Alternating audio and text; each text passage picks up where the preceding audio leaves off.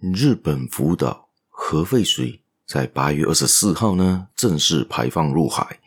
这样呢会不会造成更大的这个放射性的污染，而造成水源以及生物的影响？这样子我是不是不能再吃我爱吃的生鱼片了呢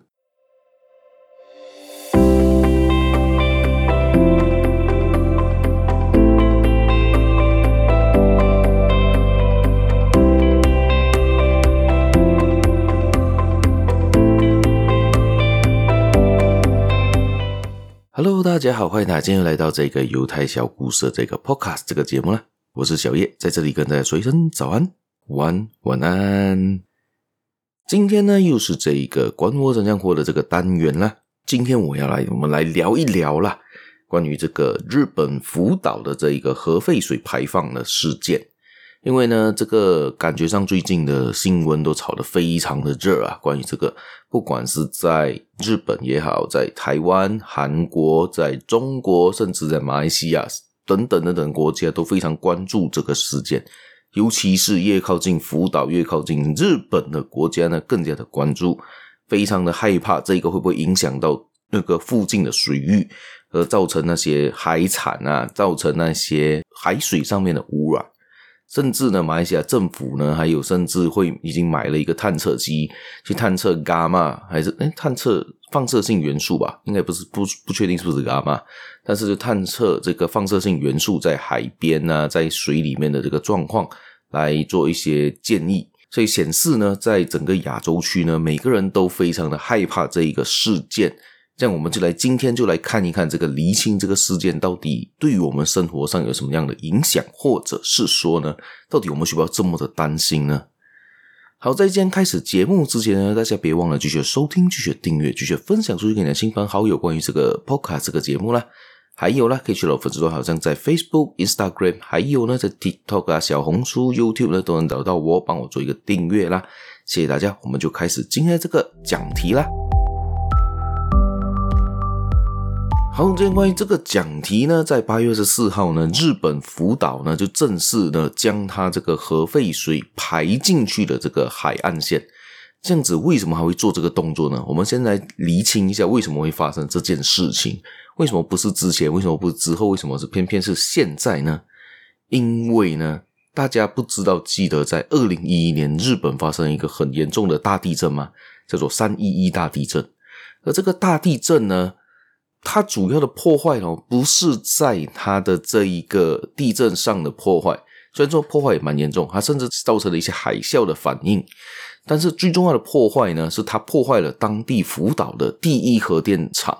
而这个核电厂呢，是他们东京电力公司呢在那边的这个核电厂，就是他们发电的一个其中一个地方，而造成它破坏的反应炉，它的炉心甚至毁坏了，非常非常的严重。所以他们当下呢，就决定去灌入海水进去冷却这一个反应炉，因为它这个冷却水呢，因为你会进进到这个反应炉之后，你就会有这个放射性元素跑进这个海里面嘛，这个海水里面嘛，这样子的话呢，那个水就非常高的这个放射性，不能马上的就放射回去，所以呢，它的这些水呢，全部都会收集起来。好像一些雨水啊、地下水啊，遭到这个辐射污染的水呢，都会被抽取储存起来。每一天呢，它的总量有大概一百三十立方公尺，也就是十三万公升的水会被储藏起来。当然了，这个电力公司呢，东京电力公司呢，都会把这个辐射性水呢，通过它的一种液体的处理系统，叫做 ALPS 进行处理。这一系列呢，它就会做一些净化。帮这个化学反应啊，来把这一个辐射量降低，然后呢，储存在它的水槽，不能够马上排出去。为什么是现在要排去海洋呢？因为这个核废水呢，先前呢都只进不出，只有进没有出，就是一直在储存，因为他们不能够随便的放出去，他也不敢乱乱的放，所以他就一直储存起来。现在他们储存的水有多少了呢？有一百三十四万立方公尺。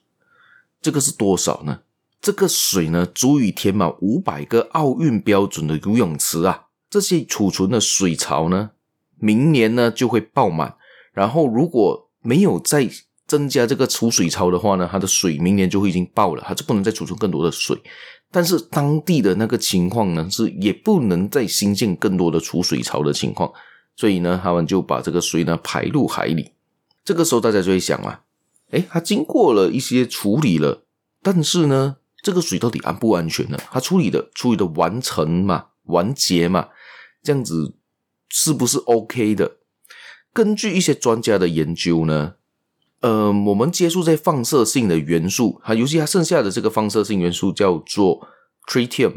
这一个放射性元素 tritium，它是属于比较低的那一种强度的这个放射性元素。当然了，人吸收到这些元素还是有机会致癌的。专家表示啦，这一个要吸收到一定的分量、一定的数量呢，才会造成致癌的现象。这个东西应该有十亿贝克，这人才容易这个触发这个癌症的这个影响。东京电力公司排出的废水有没有符合这个标准呢？我们就来看一看这个数据了啊！这一篇的这个懒人包呢，都是我从 Yahoo 新闻上拿下来的这个资料啦。大家可以去再去做一些 research，做一些研究，看我说说说的到底是不是对的啦。这样子，因为呢，我从这个新闻上看到的呢，这个东京电力公司计划排放的这个废水的浓度呢，是每公升不到一千五百贝克。OK，一千五百贝克，我们想，哇，好像也是蛮多的嘛，对不对？而我们再来看一看 WHO，就世界卫生组织呢，对于饮用水的规范，到底有多少的水是能够给我们喝进去的，是可以接受的？而这一个呢，就是只要少过一万贝克的水，每公升少过一万贝克的水，其实都符合 WHO 这个世界卫生组织的这个标准。而这个日本排出来的是一千五百贝克，也就是说，照理来讲是比较低的，低过还蛮多的。所以照理来说，以这样的数据来看，应该算安全吧。好，我们再来看接下去的。但是长期下来呢，但是没有人能够确定，没有人能够去确认这一个 tritium 这个放射性元素在长期这样子低的，虽然说是比较低的情况上，对人体有没有影响是没有一个研究报告的啦。但是这样子。到底正不正常呢？日本做出这个动作到底正常吗？其实啊，根据他们报道上面找出来，其实很多国家都有在做这件事情，尤其是很靠近日本的一个，但是现在也非常反对日本的一个国家叫做什么？中国其实也在会排放这一些东西，还有法国也在排放这些东西。这边以他的这一个表示，从他这个数据研究上，这个新闻里面提到的。法国的核电厂呢，每年释出流入河水之中的这个辐射量是三十五兆贝克，而日本是放出的是二十二兆贝克。那中国辽宁呢的核电厂放出的是多少呢？是八十七兆贝克啊！也就是说呢，它的分量其实它的浓度呢，我们以法国来说，它就是比日本高了，大概多一个十多贝克吧。也就是可能我们要多一个三分之一，多一个三十八仙，但是中国八十七兆呢，甚至它的几倍啊！但是中国人从来不知道吧？然后还有一个更加夸张的，南韩呢，每年排放是九十一兆，加拿大呢，每年排放是两百二十兆啊！所以也就是说呢，这些其实这些等等等等的国家都一直有在排放这个核废水进到这个海洋里面，但是没有受这么大的瞩目罢了。可能也没有这么大量，但是他们都是一直有在放。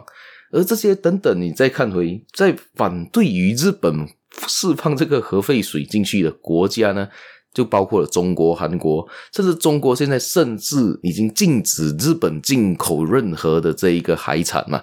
给我的感觉好像是好像有点小题大做了。如果以这样子对比来说的话，我照住这个。报道的数据分析啦，也也也不是说我讨厌中国或怎么了哈，这个只是一个以这个新闻上面的这个数据来说，以数据来对比。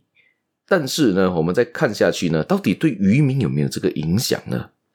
我觉得多多少少还是会有影响啦。但是日本在于这个福岛的部分呢，它有做出非常严格的这一个筛选标准，对于这个水产有非常大的筛选标准。也就是说呢。它福岛县里面的农产的这个鱼鱼鱼产呢的设定呢，要五百贝克一个公斤以内的的鱼类的水产，它才能够销售。如果是一般上的辐射安全剂量标准呢，对于那好像欧欧盟的标准是一千两百五十贝克一个公斤，美国是一千两百贝克一个公斤，日本是五十贝克一个公斤，也就代表日本非常非常重视这个食安的问题啦。呃，这个是以数据上来说是没错，但是有没当下他们政府有没有做一些手脚，或者是渔民那边做检测的人员，或者一些。办公室跟以及一些呃实验室有没有做一些手脚，那个我们就不敢说了。所以，但是以数据上来说，确实它的感觉上是比较适合能够去做这个动作的。而现在呢，日本宣布排放这个核废水之后呢，中国、香港、澳门已经宣布暂停日本水产的进口了。等等等等的，但是呢，其他的国家像我们的呃马来西亚没有完全的禁止，好像呃台湾好像也没完全禁止，在目前上是这样的一个情况。那大家对于这个核能到底保持着一个怎样的一个心态？它当然是危险性蛮高的，它属于一个有放射性元素的东西。当然呢，我们也是怕的，我们怕会不会这个东西会不会影响到我们的生活，会不会影响到我们之间的那个呃 connection？也是一个很担心那个海水海洋被污染，被这个核废料污染嘛，所以这个时候也是我们真正该坐下来在检视自己的时候，到底我们需不需要核电厂？到底我们需不需要这个核能？因为核能怎样来说呢？它对于环境上的污染、环境上的辐射是很大的。我们甚至来以现在的研究来说，也不够的透彻，我们也很难去 control，很难去控制它的这个放射性元素的问题。就好像你开始，我们开始说嘛，像法国也在放，加拿大也在放，中国也在放，这样为什么偏偏是日本放了就会有特别大的反应？这样是不是呢？每个人其实都是暗地里操作的一些什么东西呢？我们也不知道。这样倒不如我们应该更加的专注去怎样去管制这些东西，要怎样去减少这个排放量，要怎样减少这些东西。如果我们只是为了担心日本的这个排放的东，这个核废水会影响我们的生活，这样我们应该要影响的是全世界，不管任何国家都要同一个标准吧，都要说呢，它不能够随便的排放，都要经过同意，都要经过一个中央的一个处理，或者可能是一个好像是一个核核子能研究中心，好像是有一个这样子的机构，如果是有一个这样子的机构的话，它由它有一个权利去确保每个国家的核子核能。都是符合标准，都是做的这些动作都是要符合全部人的一个利益，就是全世界人民的一个利益，不能够说因为你这个国家，我们好比说了，日本有核电厂，中国有核电厂，韩国有核电厂，加拿大有核电厂，法国有核电厂，这些国家因为他们有核电厂，然后他们就有权利把这些东西排放出去，但是谁来承受这些后果呢？全世界的人呐，不是他们几个国家自己承受自己的后果，他们是。排出去之后，是全世界的人都在陪他们去处理这一刻他们造成的这个核污染的问题啊！这样子是不是我们应该要有做一些更大的一些动作，或者是更加关注这些课题，然后把这些核废水、核废料的这些问题尽快的解决，或者也加强这些研究方面，到底要怎样去处理它们，这样才对于全世界的这个人呢，才有更好的贡献嘛。所以以前甚至有人说是可能是绿色绿色能源，可但是它是前提对，它是绿色能源，它没有直接造成环境污染，但它的辐射是另外一个我们看不到的污染，我没办法知道。现在我们也不确定它到底是怎样污染，它对于环境的影响到底有多大。就算你讲像日本第二次世界大战被炸了两粒原子弹，这样子那个原子弹炸下来之后，对于环境的污染，对于环境的情况呢？我们只是从一些表面上的研究发现，但是长久下来的研究，几十年下来了，我们的研究其实还不够透彻啊！要怎样去避免这一个放射性元素？要怎样的去处理这个东西？所以呢，这个这个问题，我们应该想办法的去解决它，而不是一昧的去谴责人家，就好像 block 掉了它，就不进它的东西，就就只是这样吗？我不觉得这个只是日本的一个问题，这个应该是全世界的一个问题。好，今天分享也就到这一边了。所以这个时候呢，大家要去日本旅行呢，应该可以先去一下了。因为现在照理来讲，应该很少人想去日本旅行。这个时候去日本旅行，应该会比较便宜。